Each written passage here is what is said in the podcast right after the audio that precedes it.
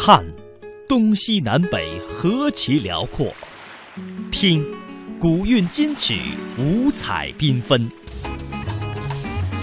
说，典故传说正文杂史。中国采风。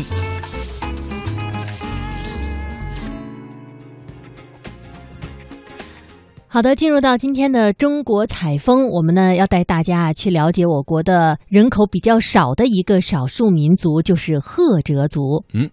那说到赫哲族呢，是除了是我们人口比较少的民族之一啊，它主要是分布在东北地区，像黑龙江啊、松花江、乌苏里江。那说到乌苏里江啊，那上世纪六十年代有一首歌《乌苏里江》呃，《乌苏里船歌》啊，也是让无数人知道了乌苏里江边生活着一个名为赫哲的民族。那么接下来呢，我们就带您一起到乌苏里江边去了解赫哲族人。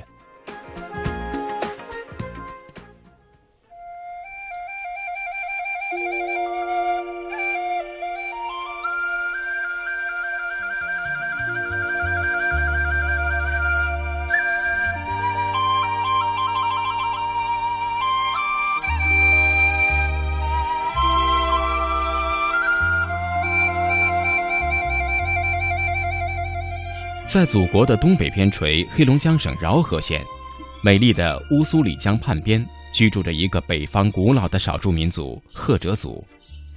这个距中俄边境珍宝岛不到五十公里，饶河县城和俄罗斯的比金城隔江相望。新中国成立后的一九五六年，中国第一个乡级政权巴刹赫哲族乡在同江市建立。而此时的饶河县的四排赫哲族村也已经建立起来。赫哲族究竟是一个什么样的民族呢？大家好，我现在就是在黑龙江省的饶河县，也是赫哲族的聚集区。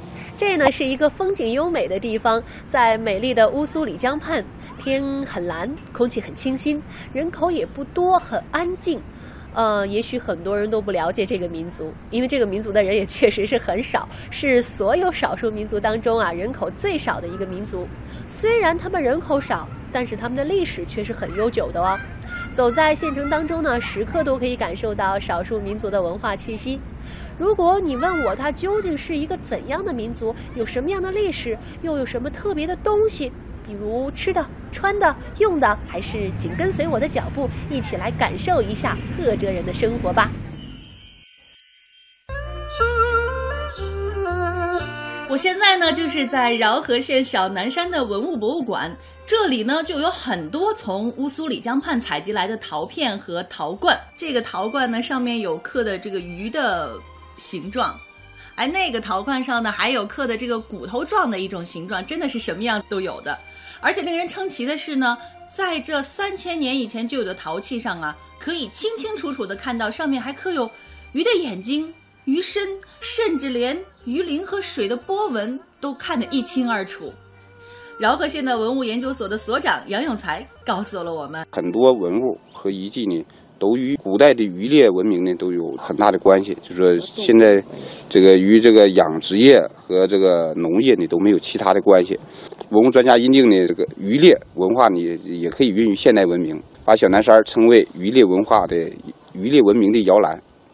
赫哲人呢是他也是以渔猎为主，赫哲人呢是这个称为这一地域的土著民族。据史料记载。两千多年前的先秦时代，赫哲族作为满族的一个分支，很早就居住在乌苏里江、黑龙江、松花江上水冲积的三江平原上。族称来源于赫哲人自称的“赫吉色勒”，意为下游、东方，即居住在下游、东方的人们。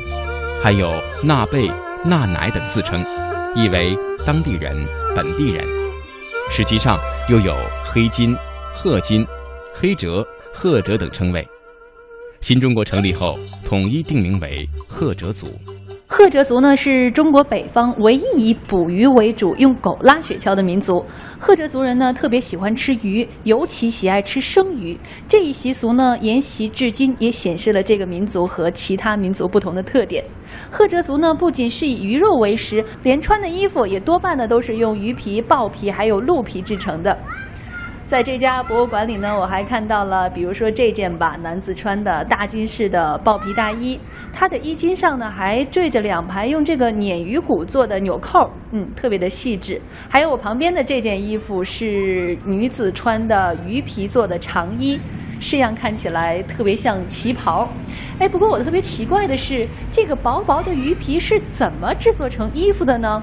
博物馆的工作人员告诉了我。是这样的，先是去掉鱼皮的鱼鳞和杂质，然后用特制的木铡刀把它铡软，再用鱼骨做针，用动物的筋做线，将鱼皮缝制成衣裤。做一身鱼皮衣裤需要用几十条鱼的鱼皮。现在赫哲人都不再穿这种衣服了，鱼皮衣也只有在博物馆里才能够见到，而且鱼皮已经变成了制作工艺品鱼皮画的原料了。现在是早晨五点，哇，好冷啊！我已经坐上了四排村的渔船了，准备跟随船夫去江中捕鱼。现在的捕鱼船呢，已经是换成了铁制的机动船了。渔民们用的是上百米长的渔网。由于环境的变化，现在江中的鱼呢，远不如从前那么多了。只有在每年鱼汛高峰期的时候，才能捕到比较多的鱼。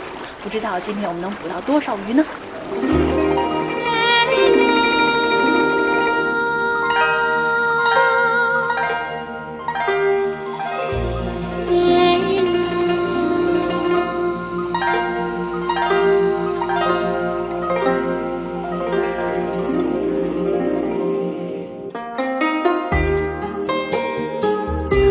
不知道是不是因为今天我来了，所以捕到了好多鱼呀。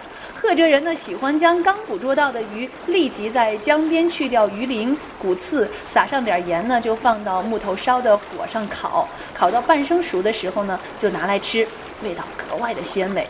这种烤鱼呢，在赫哲语当中叫塔拉哈，它是赫哲人传统的美食。嗯，好香啊！除了鱼皮画，自古以来用桦树皮制作帽子、摇篮等生活用品，也是赫哲族人的一个创造。随着社会的发展，他们制作的工艺品越来越精致。这么精美的工艺品，如今赫哲人是怎么出售的呢？都通过网络，还有这些就是到这儿旅游的游客什么。赫哲族还有一个奇特的地方，他们的主要交通工具呢不是汽车，而是狗拉雪橇。经过训练的狗，每只可拉七十公斤左右，日行一百到一百五十公里。狗可是赫哲人的好帮手啊！他们在运输、狩猎、看家、保护主人等等方面都发挥着重要的作用，所以历史上赫哲人又被称为“食犬部”。不过，时代发展到今天呢，赫哲人传统的生产生活方式也在发生着改变。他们狩猎的传统技艺只是记录在博物馆里，那里陈列的弓箭也见证着他们过往的历史，展示着他们独特的文化。一九四九年新中国成立之后啊，赫哲族人呢开始逐渐过上了安宁的生活。如今呢，他们呢也从原来的茅草房呢逐渐住上了砖瓦房。不过我特别好奇的是，他们当年住的是什么样的房子呢？当地的解说员告诉了我，打鱼的时候就有一种特别简易的房子，嗯，简易，用三根木头支起来，然后最后用画皮给它贴上。一般的，如果要是不涨大水被冲走的话，像这种锁了是能，嗯，一般都能种上四五年。哦，原来住的是简易的房子。哎，这是什么房子呢？有一半还在地底下，感觉有点像半地下室。这就是古老的赫哲人就是冬季居住的一种房子。嗯，因为它有就是属于半坐落在地里，所以大就给大家起个一个名儿，就叫地印子。因为比较保暖，一半在地里，然后一半留在地面上。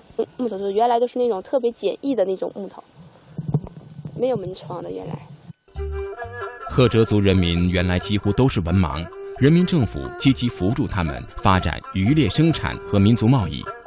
赫哲族人民的物质生活水平日益提高，而且兴办小学、中学，培养各种专业人才。四排赫哲族村。成为中国赫哲族聚居区成立的第一个村级政权。